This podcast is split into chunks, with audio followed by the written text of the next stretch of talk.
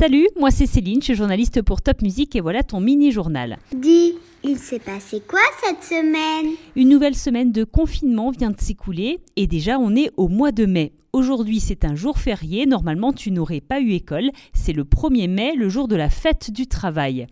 Le 1er mai, on offre aussi traditionnellement des bouquets de muguet pour se souhaiter du bonheur, mais cette année la vente de muguet est très réglementée à cause du Covid-19, celui que j'aime bien appeler coco le virus. Bref, tu n'as pas le droit de vendre du muguet sur ton trottoir. Dans quelques jours, le 11 mai, un déconfinement progressif devrait débuter.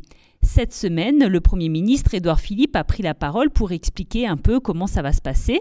Les départements peuvent être classés en vert ou en rouge et cela changera donc aussi la manière d'être déconfiné.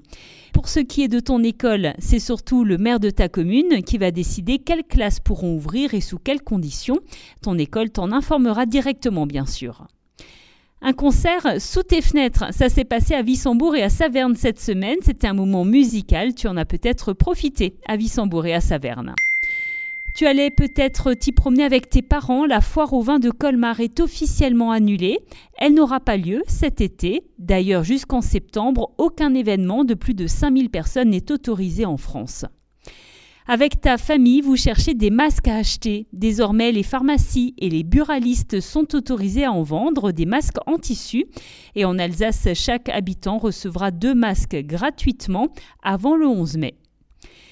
On va maintenant au parc animalier de Sainte-Croix, en Lorraine, pour une naissance exceptionnelle. Deux petits oursons noirs sont nés cette semaine. C'est une première pour le parc. Ils s'appellent Dakota et Carolina. Et puis cette info sport, si tu as ton abonnement à la Méno, tu devras attendre le mois de septembre pour revoir un match de foot à Strasbourg. La fin du championnat de Ligue 1 et de Ligue 2 a été actée. À la semaine prochaine pour un nouveau mini-journal de Top Music et d'ici là, porte-toi bien.